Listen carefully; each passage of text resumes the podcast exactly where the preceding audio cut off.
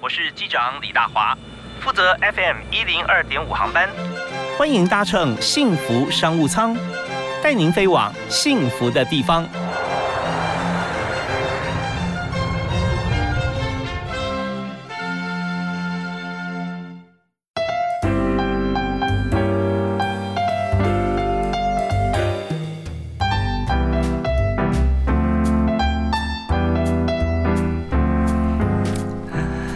亲爱的听众朋友，大家下午好，大家午安，非常欢迎您锁定 FM 一零二点五，在每天下午五点到六点收听幸福商务舱。那大华今天在节目里面和大家来探讨的这个产业哈，非常特别啊，它是属于基金会，但是它是非常的专项，也就是针对国军啊，保卫我们国家人民啊生命财产安全的军人。那么如果是因公啊受伤或者殉职的话啊，那这方面呢有分级有。呃，当然有退服制度啊，以外啊，还有一个单位是国军退出役官兵。呃，这啊，对不起啊，这这之前的职称我要介绍的，其实今天的特别来宾啊，是财产法人啊，国军暨家属扶助基金会的执行长啊，王德本王将军，王执行长，嗨，将军好，是李主持人你好。是，呃，我刚刚介绍到，就是国军退出役官兵辅导委员会啊，其实在这个部分啊，这个单位呢，大家都非常熟悉，退辅会，呃，这个还要到立法院报报告备询的啊。那在王德本将军呢，之前也在退辅会的给付处啊担任处长的工作了啊。是，那那时候已经是在退役之后嘛，退役之后，退役之后，那您在这个国军退役的时候是在哪一个单位？呃，我在国防部参呃参谋本部下面的通知次长室的。通知安全处的处长。哦，是，那他这个工作主要要做哪？呃，就是通信安全、资讯安全方面的工作。哦，通知安全，呃，通通讯跟资讯资讯哈，对，不只是通知啊，告知也是通知哈，资讯。所以这这方面就是我们现在与时俱进啊，因为现在大家都要有这个资通讯方面相关的能力哈，我们设备也是。所以这也算是在国军里面非常先进的一个一个部门呐，是一个呃非常重要的部门，非常重要。是 OK，好，那呃在此之后呢，又在桃园航空城捷运机电工程案啊的专案办公室里面哈担任形态管理经理啊。是的，形态管理是什么？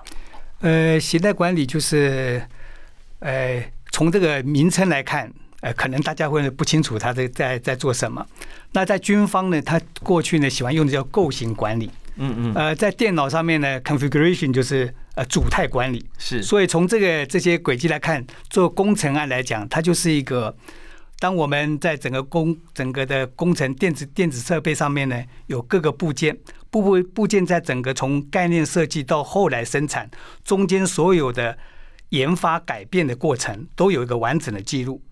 那么这个记录，我们就称它为形态的管理。OK，就是我们在目前在各公司里面哈，如果我们只有 MIS 没有工程部的话，也一样，只要是在所有的呃电脑上的作业，我们都要留下记录了。是，好，都要留下包含软件、软体、硬体跟韧体这三个部分。这工程日志啊，有的时候啊，那软体、硬体其实中间就是要韧体来沟通。啊，是是，这个部分是非常非常专业。那么如果说今天我们害怕，如果这个电脑高手哈，他自己上写了一些东西之后，他后来又去改掉，那怎么办呢？人家最流行的区块链就在防堵这件事情 啊，是 blockchain。所以这在呃国军的部门，还有在民间的部门啊，其实资讯啊啊通讯啊这一方面哈，就是怎么样运用最专业的一些新的工具，能够把我们工作做得好。所以这些都是王德本将军王执行长啊。他在过去工作里面的经验，但在军中的呃工作其实历程比较长，所以各方面都有接触过，很丰富啊。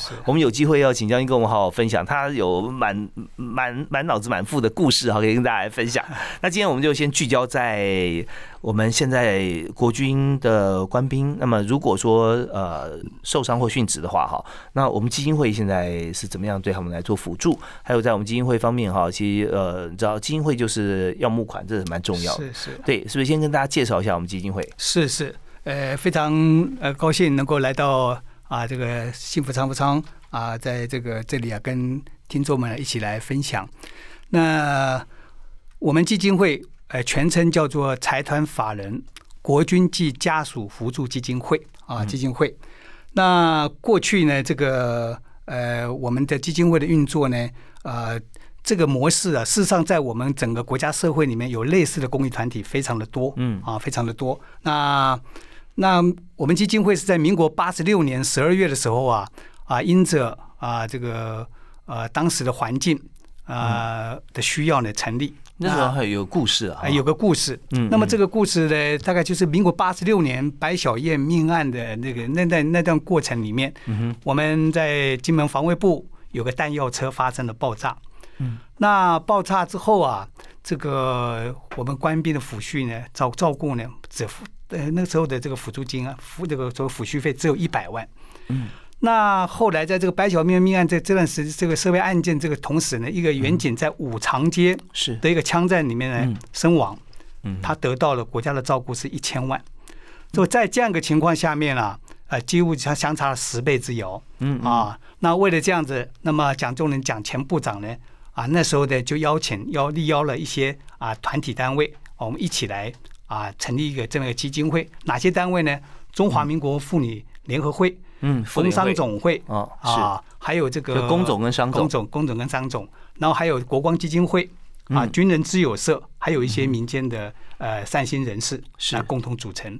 啊。那这个基金会就在那个这样一个时空背景下面成立，希望啊未来在呃国军官兵在执行各项任务的时候啊，能够呢，他有一个比较啊，呃，能够激励他们士气，能够安定他们军心。更重要的是，能够呢，未来有个有个基金可以照顾他们的眷属。嗯嗯啊，是这样子来来成立的。哦 OK，所以是当真的当初像这个金额来说，以现在来讲也真的是，说一百万能够照顾到的范围跟一千万来讲哈，这差别很大。是是是，那所以在成立了基金之后，有实实际上要要要补强啊，但是应该距离一千万还是有距的，有差距的哈。哎是哎，这个对一个国军官兵的照顾，不是只有我们基金会的辅助金。对啊，那当然还有这个军方还有很多抚恤的这个措施，嗯嗯嗯抚恤金是啊，还有一些啊这个生活照顾，所以这方面也都提高了哈。哎，都提高了嗯，都提高了。哎 OK 是好啊，那呃，我们知道这成立的缘起，但更重要就是说，在这整个过程当中啊，我们在什么样情况底下哈、会发挥我们基金会的作用？那呃，怎么样来定这个标准？那我们休息一下，我们再请今天特别来宾王德文将军要跟大家来做说明。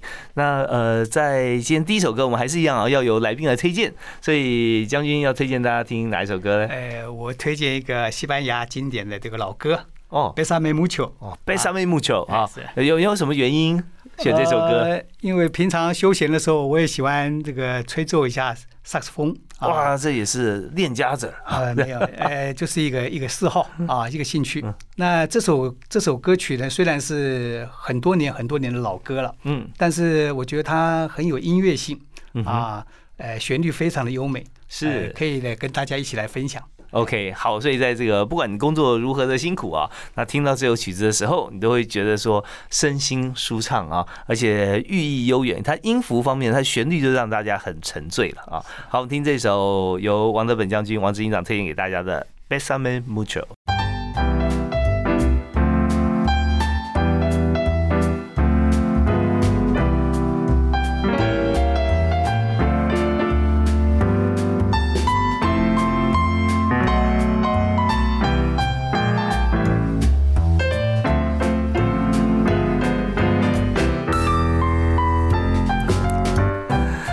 继续回到节目现场啊。刚听这首《Besame Mucho》啊，这首歌很有很有感啊。那呃，但我们再想象一下，由王德本将军这个吹着萨克斯风啊的感受，一定是更加的呃，让人觉得说心旷神怡。所以平常你也会现在在练这首曲子的。哎，对，有偶尔就就吹奏一下。哎，对对，有有兴趣真的非常重要哈。那当然，我们在这个人生在工作当中，有时候在工作中也要培养一些呃对工作的热情跟兴趣。是嗯，不见得说真的，一开始工作对这工作就很喜欢，但是如果认真做下去的话，发觉说中间很多地方啊，不管是挑战、困难、突破哈，其实对自己生命来讲都是喜悦的。呃，但是我们讲到说这个基金会啊，特别是我们今天所探讨的这个议题，在财政法人国军暨家属扶助基金会啊，那王执行长王将军在这边也尽心尽力。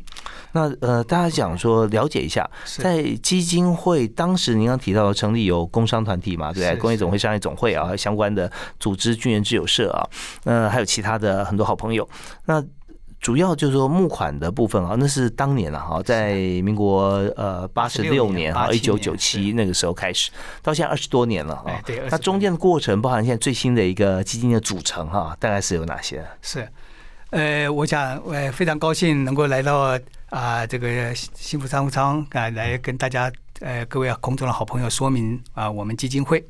那家福基金会它当初成立的宗旨呢，就是为了要帮助因执行公务。啊，这个呃，产生了这个殉职或者伤残的这个官士兵啊，或者是眷属啊，那么因此呢，我们基金会当初成立呢，啊，就是一个啊，这个呃，在完成法人登记之后的一个财产法人的一个机构。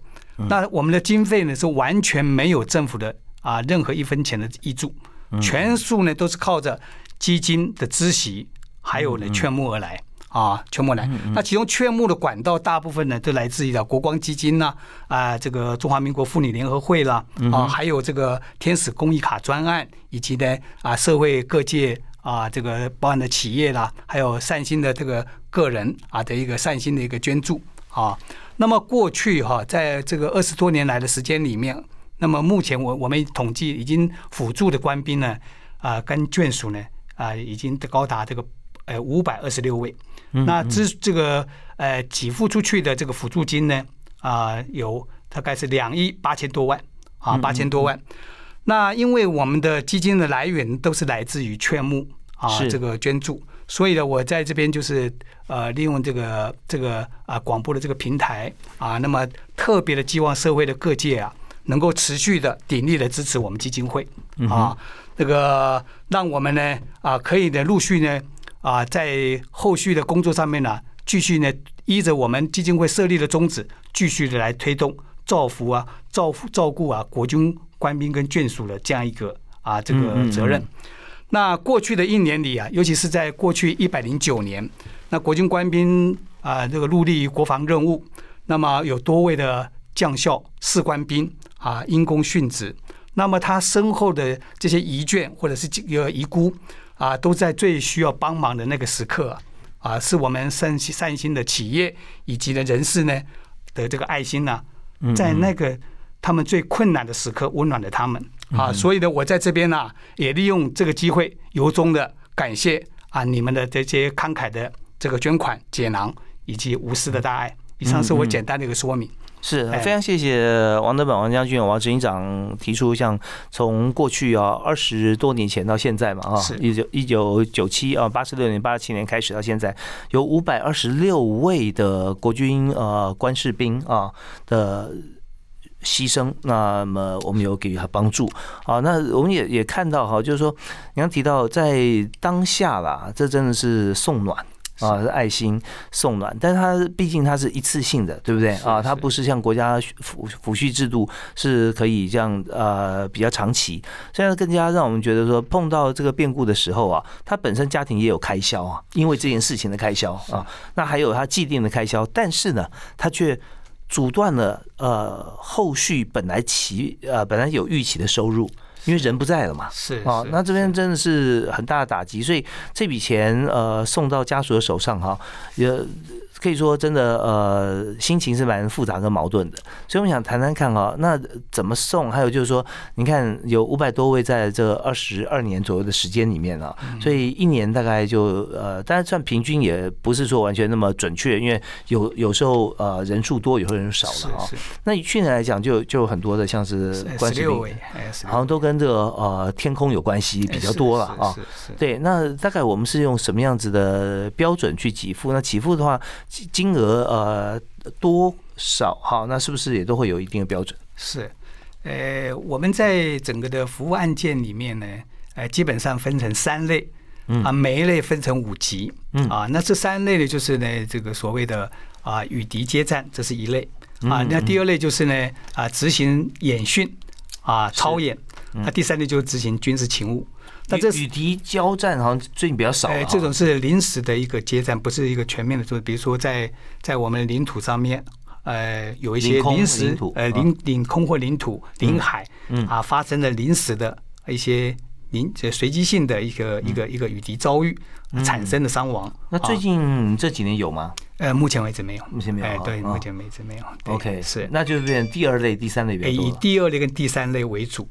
那在这里面分五级，是第一级就是殉职啊，嗯那接下来就是一等残、二等残、三等残以及呢中度击杖啊嗯这四类总共加起来是五类五级的这样一个分类。哦哎，那金额呢就从一百五十万到八万啊中间就这样一个范围里面去给付。嗯嗯嗯，对，所以我们看起来真的呃，能够拿到家属手上哈，在像这样子发生，呃，对家人来讲非常不幸的一个情况底下，是其实也是金额很有限呐，是啊是很有限。但是即便是很有限，那我们的基金好像也不是一直可以很充裕嘛。呃，我们呃就是就是透过募款啊，嗯嗯设法让我们的工作能够顺利啊推动下去。是啊尤其我去年啊、都有走到每个家属的啊这个家里面啊，那么也看到很多呃我们的这个殉职的官兵们，呃，嗯事实上他们的家庭环境都不见得是很好嗯啊，或者是孩子都非常年幼啊，甚至都还在襁褓，甚至于呢，可能孩子还没有出生。呃，那我们看到他们的时候，呃，想到的是未来漫漫的长路，他们要生活、工作、成长啊。那他们啊的的父亲或者是另外一半已经离开了啊，这中间让我们看了也真的是伤痛啊。所以，呃，在基金会的角度呢，我们会是就是在尽最大的努力啊，照顾这些啊遗眷或遗孤。OK，是是那当然我们在节目里面哈，我们在解析就各行各业啊，在呃工作在执行的时候啊的一些这个方法，或者说我们最重要的一些事情。所以呃，稍后哦，我们想听段音乐回来之后，继续请教财团法人国军及家属扶助基金会的执行长啊，王德本王将军哈，来谈一下就是做基金会这个工作，特别是我们是呃专款单用啊。不只是照呃专款照顾，好像说呃像这样子的朋友，他专门均职啊啊，等于单一，而且是因公呃殉职或受伤。那么要做好这件事情，我们有哪几种方法啊？应该怎么做？就平常你的工作里面，因为人数不多，但是你天天要忙碌啊，那你忙什么啊？那怎么样会有成果？我们休息一下，马上回来谈。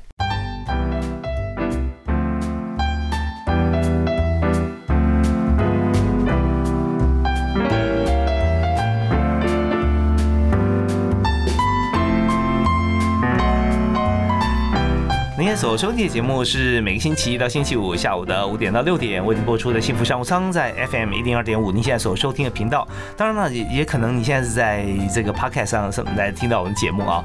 我们在《幸福商务舱》幸福电台里面都会有这个回放啊播出，也就是说，只要点入啊幸福电台，或者说你直接搜寻“幸福商务舱”，在这边就可以看到每一天啊每一位来宾哈，我们都会放在上面。那我们今天哈这位特别来宾他所谈的专业的这个经营就是基金会。那这基金会呢，全名是财团法人国军及家属扶助基金会啊。呃，执行长王德本现在在我们现场啊，王将军你好。哎，各位好，是我们刚刚讲到说，你看我们呃在二十二年时间里面，我们有服务五百二十六位哈是啊这样子的呃军军官啊士兵哈士官，那么一年我们用平均来讲，虽然平均不准呐，因为平均就差不多对对，对呃它有高峰，有有有有是就二三十位、十几位到四十位之间这样子啊，对，三三二三十位。那么，可是除了这些，你亲自哈，我们到到府去慰问啊，送府这个呃慰抚金以外哈，那其他的时间啊，你还是很忙啊。是对，是那你每天在执行这个工作的时候，你主要的业务方向是什么？有没有说呃，用哪三个方法来做你这个工作可以做得最好？是。我的呃日常的主要的工作就是劝募捐助这方这这哦这个领域的工工作。那当然有一些行政工作是办公室里面做好基金的管理，嗯啊，那么基金的管理产生的孳息是我们一个很重要的一个一个一个一个收入。嗯，那更大的一部分是啊，我必须要走出办公室，嗯哼，啊，去跟啊我这个社会人士、社会企业啊，甚至于回到啊我熟悉的军中的团体啊，到我们啊农民的一一些啊所在的团体啊，来让他们了解。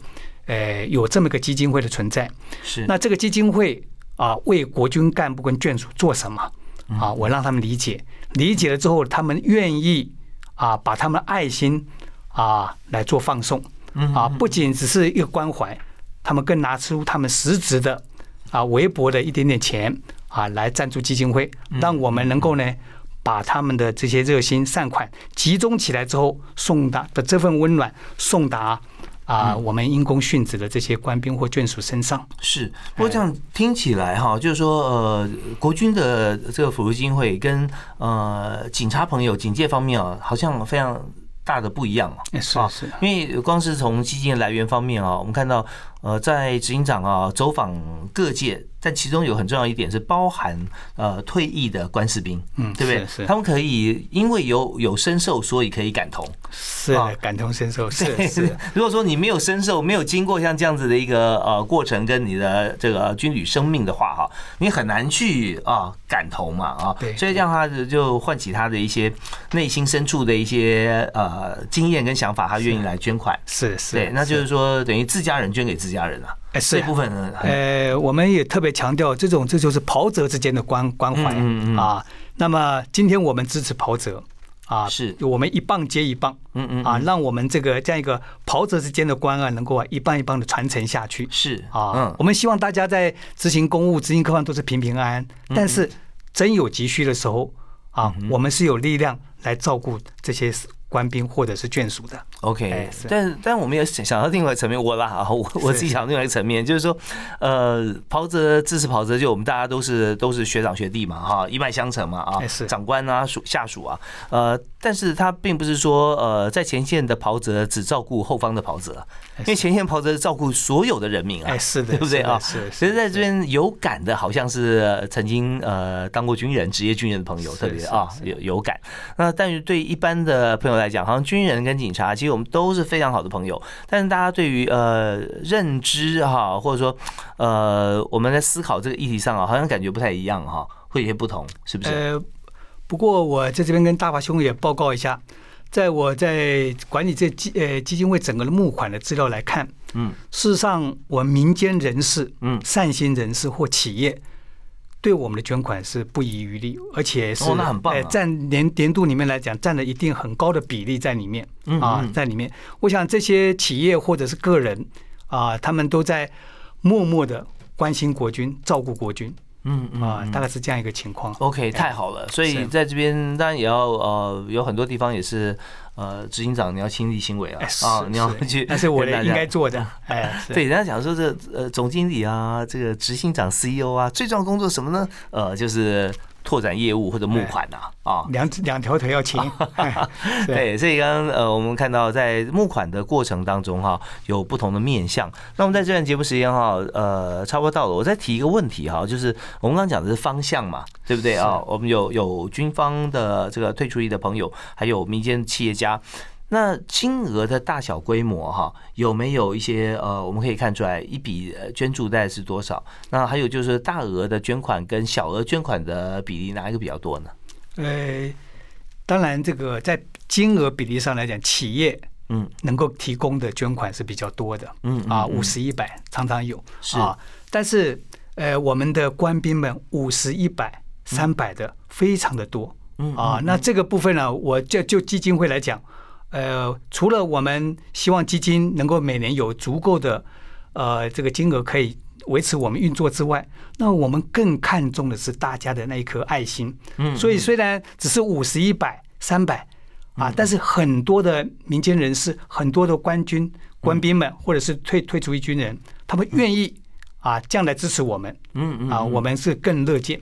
是积沙成塔，是虽然是小额捐款，是是是，对。那我们我们知道说，在募款的方方面哈，不管是在呃对象是在各呃哪一个哪一块族群，就公益募款呐，都希望能够细水长流啊，是就是说定期定额，对不对啊？是这方面我们我们有推嘛？有有有，谢谢这个大华兄这样一个一个给我们一个提醒。所以现在我们大家要加强，就是说定期定额跟积沙成塔，就一次性的小额捐款比起来啊，好好像呃一次性的还多一点嘛哈。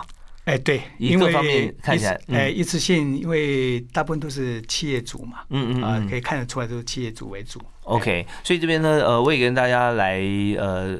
简单的，因为这段也没什么时间了，我现在跟大家来分享一下，就是说，呃，在定期定额跟跟这个呃一次性的小额捐款差别在哪里呢？也许觉得我这一次哈我捐的比较多，我一次捐五千好了哈，那我定期定额我一个一个月可能我只要捐五百啊。那这两种选择在于说，我们其实如果真的有心的话，也让这样我们帮助的人或基金会稳定哈。你可以来定个目标，比方说我要捐助这个基金会呢，呃，十万啊，好，那。十万真的是一笔数啊，可是这个十万呢，我是分成三年、五年啊，我能够给。那这样的话，其实对自己跟对基金会来说都是非常好的一个思维了。是是，对，因为这你自己本身也觉得说，我对这个社会或有贡献哈，那我愿意以什么样的数字，但对我又没有负担。而对于基金会来讲，说他已经把你列入一个长期稳定的支柱，对他们帮了大忙啊，这个方面思考啊，大家可以可以想一想，也许你本来就是这样想的啊。那我相信有更多的朋朋友是希望是一次，也许多一点嘛。我我在现在我觉得我有能力付出爱心。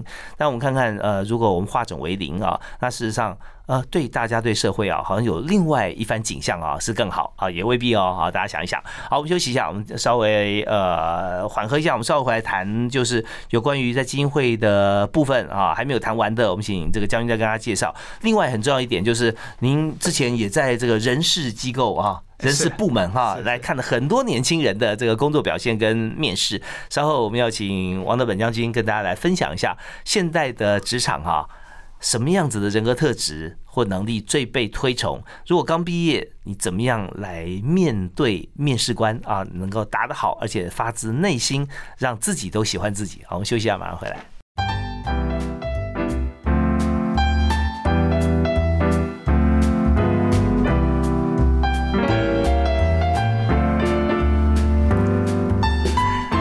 欢迎回到幸福商务舱啊！我们今天请到王德本将军、王执行长啊，在财产法人国军及家属辅助基金会担任执行长的工作。但在这个工作之前哈，呃，德本兄呃，其实去过很多不同的单位跟民间企业啊，是是是。那你说曾经有一段时间你是专门在做人资，也要呃面试，是不是？是是是。对，先跟我们分享一下那段时间。好，呃，我想我。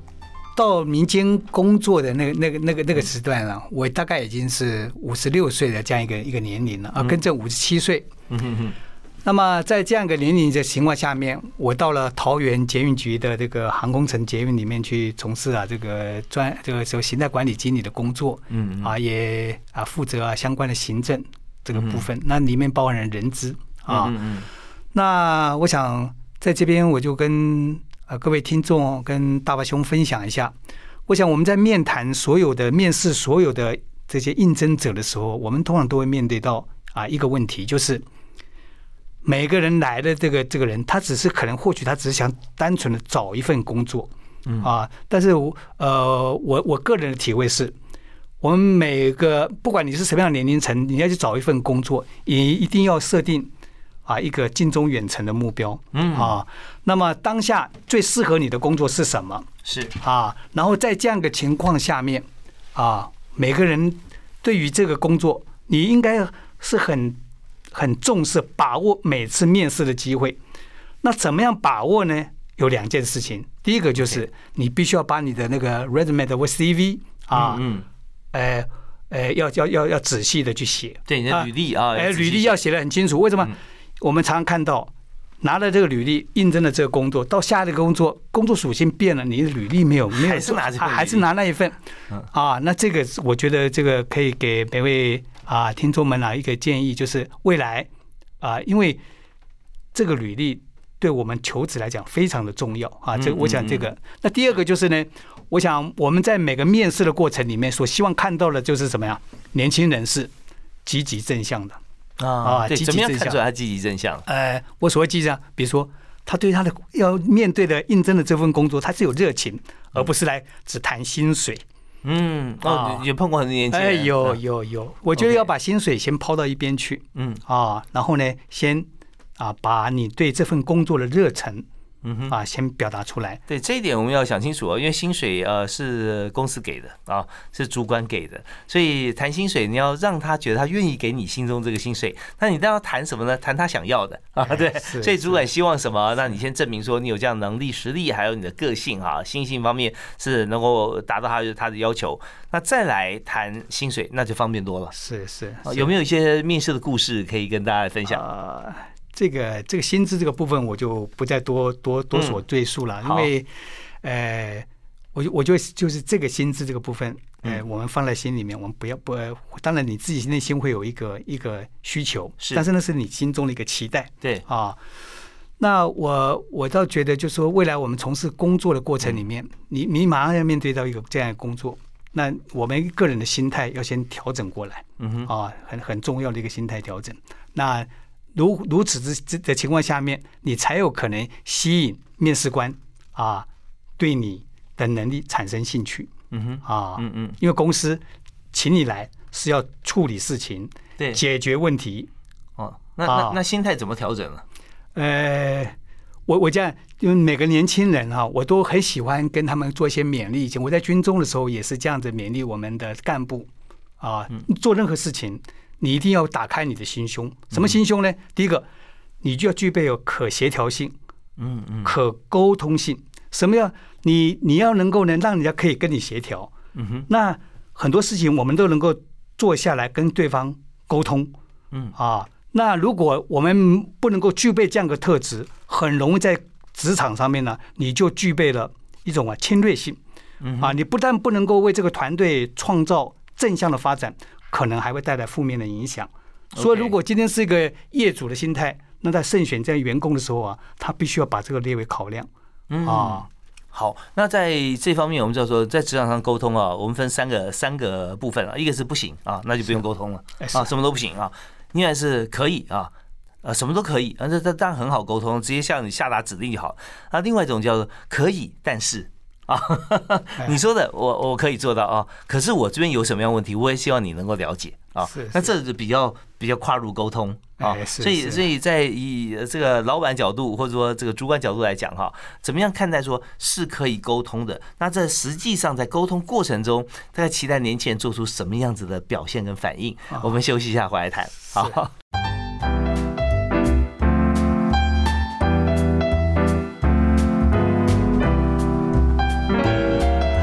每次到我们节目最后一个阶段哈，大家都谈这个人才策略、面试方法跟技巧。我们今天就请到一位，不管在军中还是在民间企业啊，他现在在基金会啊担任执行长的王德本王将军啊，跟大家分享啊，在他眼中的年轻人如何能够做到沟通好啊这件事情呀。这真长是刚刚我们提到说，年轻人要先放下自己心中的这个执念嘛，执着哈。那先要成为一位可以沟通的人哈。对于尤其在面试的过程里面，是是。对，那我们建议大家怎么做是让，好像你是主管的话哈，面试官让你觉得说，哎，这位年轻人是可以沟通的啊。呃，我在这边就提供两个两个面向让大家做个参考。好啊。第一个就是呢，比如说面试官问你一件事情，你今天来应征的职务。今天不是叫你做这个职务，做另外一个职务。嗯嗯，啊，跟你原先来的时候期待不一样。是，你如何的面对啊？你的应试官、面试官回答你的相关的看法。那这里面是相关的某种程度，就在展现你的沟通度跟协调度啊，你的你的 flexible，你这个呃灵活度啊。是。那第二个就是呢，呃，我想面试官。在面试的过程里面，可能会面对要要求你讲一些学历啦、你的专业问题啦，可能也偶尔也会问你一个问题：嗯，你是否曾经面对过什么样的挫折？嗯嗯，而这些挫折你又是如何处理的？OK，好，那这个也是就业主的角度来讲，他想要了解你的人格特质。嗯嗯嗯，好，那我这一点这两点可以。给大家做个参考，是啊，在每次面试的过把握面试过程机会呢，啊，也能够啊注意到这两个面向。哦，好，太棒了！这个将军跟大家分享啊，在面对挫折这件事情，通常很多人都选择忘记啊，不理他或转向啊，甚至就不做以后这方面这些就就不去做它了啊，因为会失败嘛。可是这更重要一点说，如果今天你把这个失败当做好朋友啊，翻出来认识他的一切，然后再跟他握手言和，说好，那我再。用另外一个方法哈来做做看啊，看是不是会成功。那这时候。不管有没有成功啊，当你面试被问到说你碰到什么事情有挫折感，这就是一个很好的一个例子哈，可以跟大家分享。那像将军你在面试这个新人的时候，有没有呃特别注重他的仪容啊？哎，有第一印象啊，感觉。哎，这个或许有每个人对这样的这个这个这个问题的关切程度不一样。嗯，但是我就我个人来讲，我我认为我非常重视。啊，因为我觉得你注注重仪容的人，相对呢，你就看重你手边的每件工作，嗯，每件事情是。那今天换在工作上面的时候，你也就一样的心态转换到那个上面去。我相信一个对自己随随便便的人，他对于他所从事的工作，一定也是随随便便啊，那是一种很自然的投射。嗯嗯，所以这这个观点大家要记住啊，这个呃。就像窗明几净跟这个呃一桌混杂哈，就给人家感觉，特别是办公室里面，如果说你所有事情有条不紊啊，在光就表面上看到桌子办公桌这样子的话，有很多东西，但是你摆放整齐也非常好啊。那就跟你第一次面试给人的印象一样，如果你的服装仪容啊很贴近这家公司的企业文化，再加上你的这个呃发型各方面很整齐啊，刘海这个呃其实。我我每次见人家面试，就是呃没有刘海比有刘海稍微吃香，因为有时候你会发觉说你刘海明明梳好的，那到风一吹可能又乱掉了。然后短头发会比长头发吃香，长发盘起来会比较好，因为它。减少了很多让别人觉得说你可能啊不整齐的机会啊，然后呃衣服干净整洁，这时候大家会把眼光放在你脸上。如果你今天衣服哪里皱了，领带哪边有个酱油哈，那中午吃饭没有去处理的话，那别人眼光只会放在你那个衣服很脏的那一点上面，那对你的脸大家看都没有办法去看了啊。是对，所以这些方面就王德本将军呃告诉大家，在外表第一印象，它的重要性是在于说让人觉得看到你外表如果很整齐，不要说俊男美女这种。不要求哈，这也不是我们工作的选项。但是只要是尊重自己的话，就表示你会尊重工作跟别人啊。是好，那我们在节目这个最后呢，我们有两件事情要做。本来只是要一个座右铭而已哈。那但是呢，我们在今天呃有一个这个企业家美食团啊，呃大家都是吃货，所以要请王主任将军推荐一家哈，这个不要单价太高啊，我们可以接受一般消费的餐厅，你自己喜欢的，在桃园也可以。在台北也可以。我住林口，嗯，啊，前段时间呢，我曾经啊办了一个同学的聚会，是。啊，那有有个小餐厅不错，嗯，啊，在林口林口高中的附近，嗯，啊，那个叫 Walk In Cafe，对对，OK，那里面吃什么？呃，就是一个套餐，嗯，哎，我认为我认为这个单价算是在现在目前的这个这个水准左右，大概就两百块啊的这样一个一个消费，OK，哎，那做了餐点啊也很有特色。什么特色？呃，我说的特色是说，呃，就年轻人的这种啊，呃，创新的料理。哦，您您点了什么？呃，我记得我点的是一个那个海鲜，不知道什么锅之类的东西。哦，我太太是，呃，那天她是吃了一个类似像意大利面。勾芡的一个东西在里面哦，有点像是这个焗烤，哎，焗烤那一类的焗烤的哦，意大利面是是。但是这个一般我们在很多简餐也许吃得到，可是让王德本将军觉得说那家店非常好，值得推荐。是，还有用餐的环境也非常的干净。OK，那我们在这个听完了这个用用餐的讯息之后，我们在最最后座右铭要告诉大家啊，我是位基督徒，那我这边跟大家分享。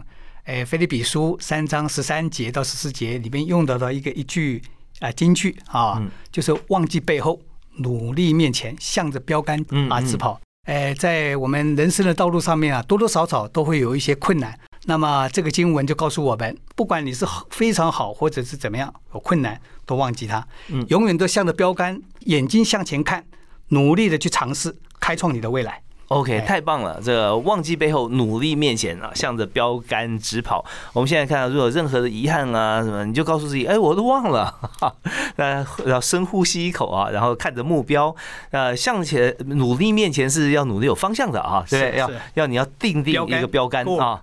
对我现在标杆就是林口高中哈，那家 Working 咖啡，我准备下节目就要往那边直跑啊，去吃吃看这个呃非常好吃的由王德本将军推荐带给大家的简餐。那当然也这边时间也到。到六点钟了，欢迎呃大家都这个去拥抱自己心目中的美食，然后有一个非常愉快的夜晚。